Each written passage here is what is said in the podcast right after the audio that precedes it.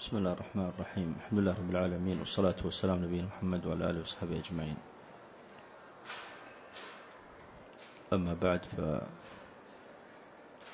فنبدأ بإذن الله في شرح العقيدة الواسطية أولا العقيدة مأخوذة من العقد وهي الربط أي كأنك تعقد على قلبك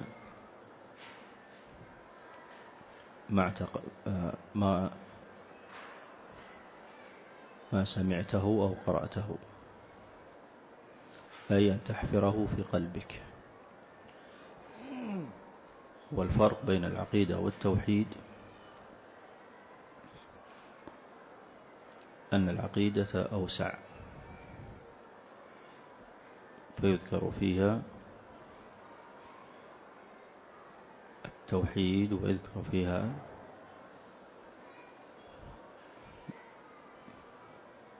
مشاهد يوم القيامة ويذكر فيها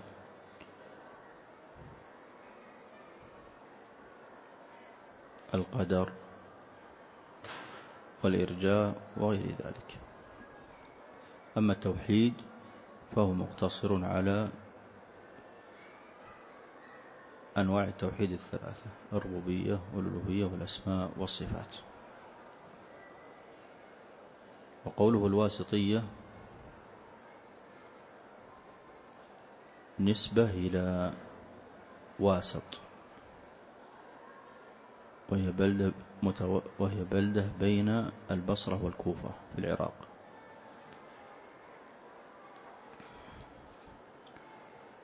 متوسطة بينهما فسميت واسط.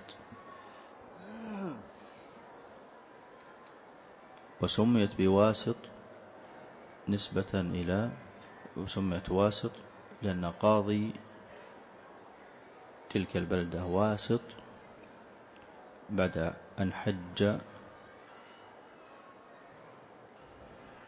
لقي شيخ الإسلام رحمه الله في الشام وهو عائد من حجه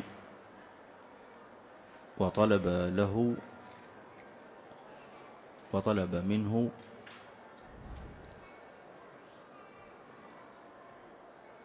أن يؤلف عقيدة له ولأهل بيته.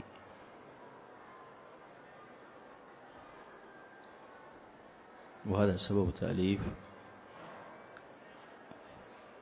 هذه العقيدة الواسطية. فكتب شيخ الإسلام رحمه الله له ولأهل بيته هذه العقيدة النافعة فانتفع بها هو وأهل بيته وجميع المسلمين على مر العصور. وكتبها شيخ الإسلام رحمه الله في جلسة بين العصر والمغرب مما يدل على شدة استحضاره للنصوص. ورسوخ علمه. وقد كتبه عمره سبعة وثلاثون عاما.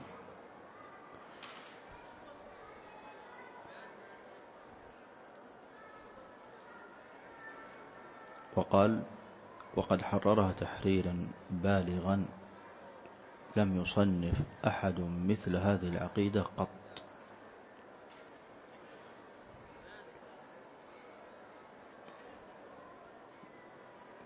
لذا قال وكل جملة فيها رد على طائفة.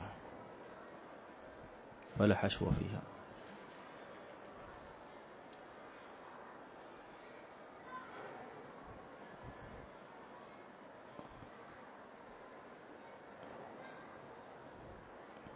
ولأن نفعها ولأن نفعها قد تعدى إلى أهل بيت القاضي وأهل الشام ووصل إلى مصر. طلب رحمه الله إلى مصر لسؤاله عن هذه العقيدة وما فيها.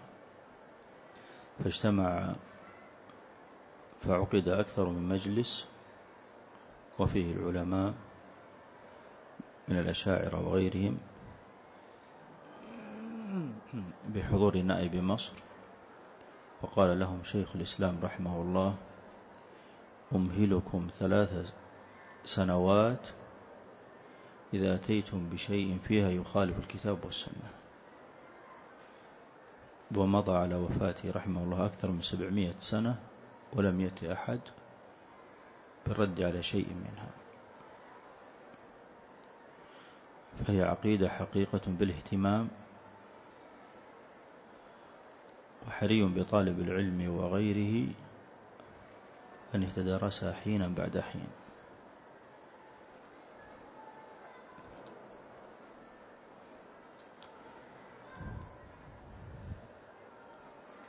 فذكر فيها صفات الله عز وجل فذكر فيه إثبات صفات الله عز وجل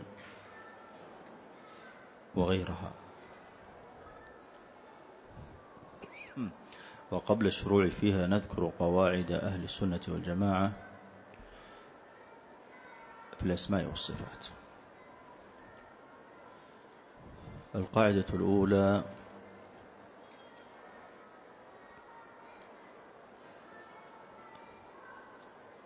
تعريف الاسم هو ما يدل على الذات.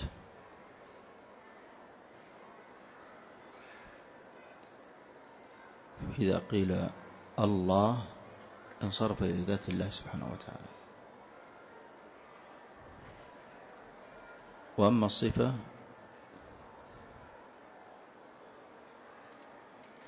فإنها تدل على معنى في الذات.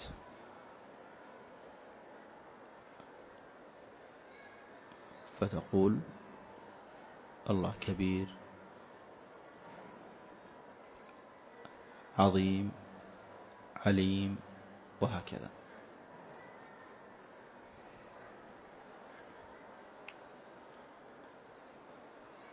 ومثال آخر لو قلت كتاب فهو يدل على الذات هذا الكتاب.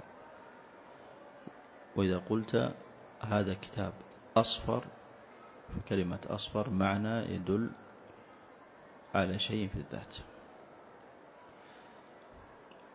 القاعدة الثانية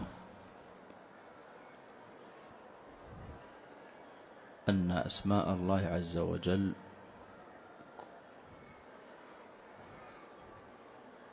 كلها حسنى أي بالغة الحسن والجمال والكمال.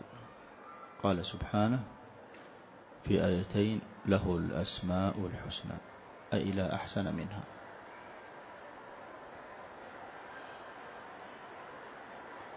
القاعدة الثالثة أن أسماء الله توقيفية. فلا يسمى الله عز وجل باسم إلا ما جاء النص بتسميته به.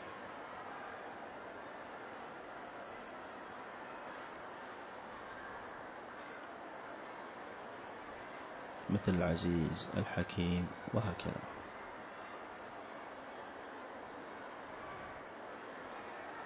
ومما لم, ومما لم يرد تسمية وجل به اسم الرشيد الفرد الجواد. فهي ليست من أسماء الله. القاعدة الرابعة الفرق. بين الاسم والصفة. أن الاسم يدعى به الله سبحانه وتعالى.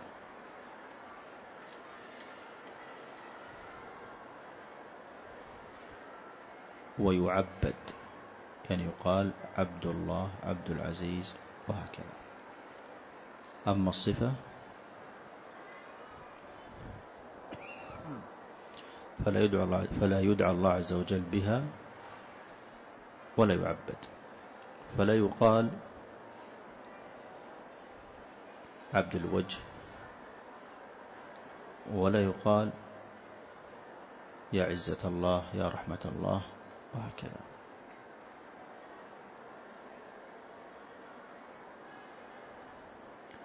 ويجوز الحلف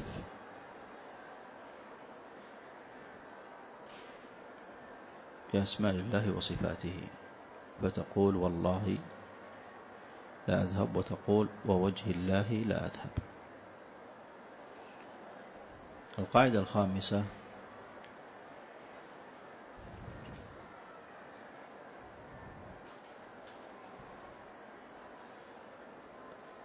أن أسماء الله عز وجل منها ما نعرفها من النص ومنها ما لا نعرفها مما أخفاه الله عز وجل علينا مما أخفاه الله عز وجل علينا.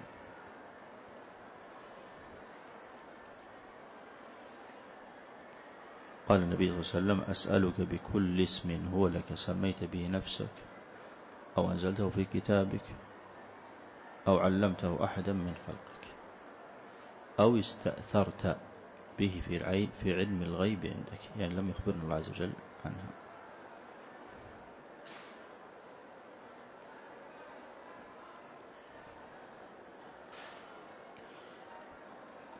وأما حديث أن لله تسعة وتسعين اسما من أحصاها دخل الجنة فمعناه أن الله عز وجل له أسماء أن الله عز وجل له أسماء كثيرة.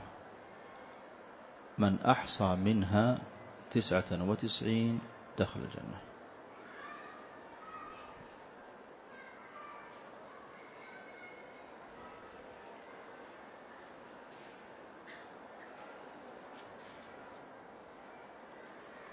مثل لو قلت من مالي مئة ريال أخرجها للصدقة فليس هذا معناه جميع المال وإنما من مالك ستخرج منه مئة ريال أو عشرون ريال وهكذا. القاعدة السادسة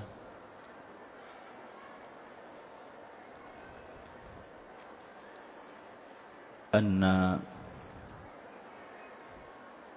المعاني معلومة أن معاني صفات الله عز وجل معلومة وكيفيتها وكيفيتها مجهولة.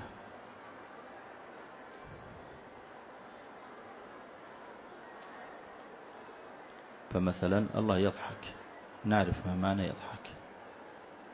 ولا نعلم كيف يضحك. وأيضا الله عز وجل ينزل نعلم ما هو النزول إلى السماء الدنيا ولا نعلم كيف ينزل.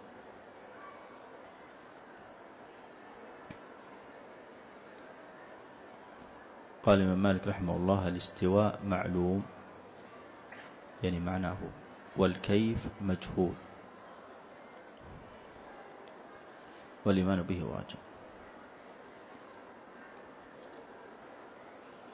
القاعدة السابعة. أن عقيدة أهل السنة والجماعة إثبات ما أثبته الله لنفسه وما أثبته له رسوله صلى الله عليه وسلم من غير تحريف ولا تعطيل ومن غير تكييف ولا تمثيل.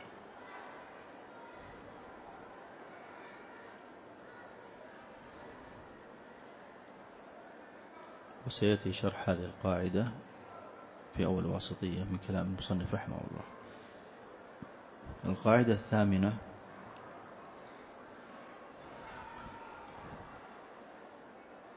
أن إثبات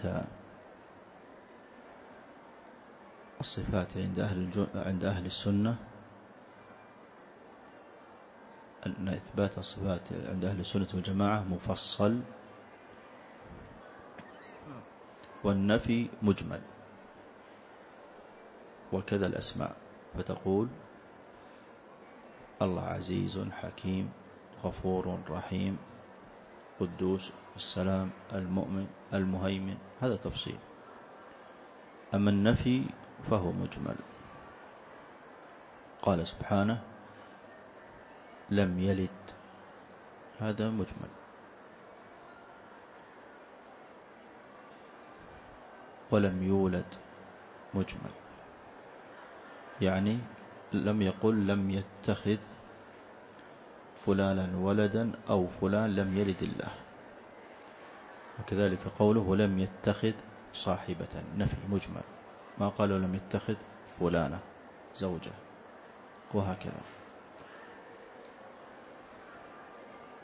لأن النفي ليس فيه وصف كمال. وإنما يؤتى به في النصوص لنفي ضده.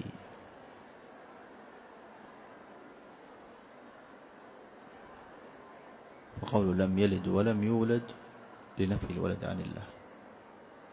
وإثبات الوحدانية له.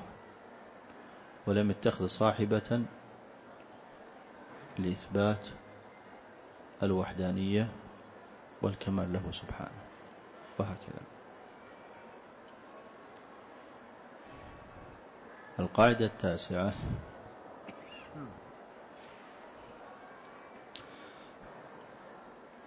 أن من صفات الله ما هو ثبوتي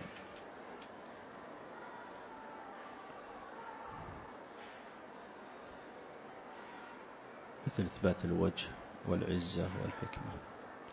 ومنها ما يسميه العلماء ومنه ما يسميه علماء السلف بالسلبي مثل لا تأخذه سنة ولا نوم. من صفات الله أنه لا ينام ومن صفات الله أنه لا تأخذه سنة. لإثبات الحياة والقيومية لله سبحانه وتعالى. وقاعدة العاشرة أن صفات الله منها ما هو ذاتي لا ينفك عن الله مطلقا. مثل العلم والجمال والعلو والعزة وغير ذلك. ومنها ما هو فعلي والضابط فيه ما كان وجودها بمشيئة الله مثل السخط والرضا وغير ذلك. والقسم الثالث ما هو ذاتي وفعلي؟ مثل الكلام. فالله عز وجل موصوف بالكلام وإذا شاء تكلم.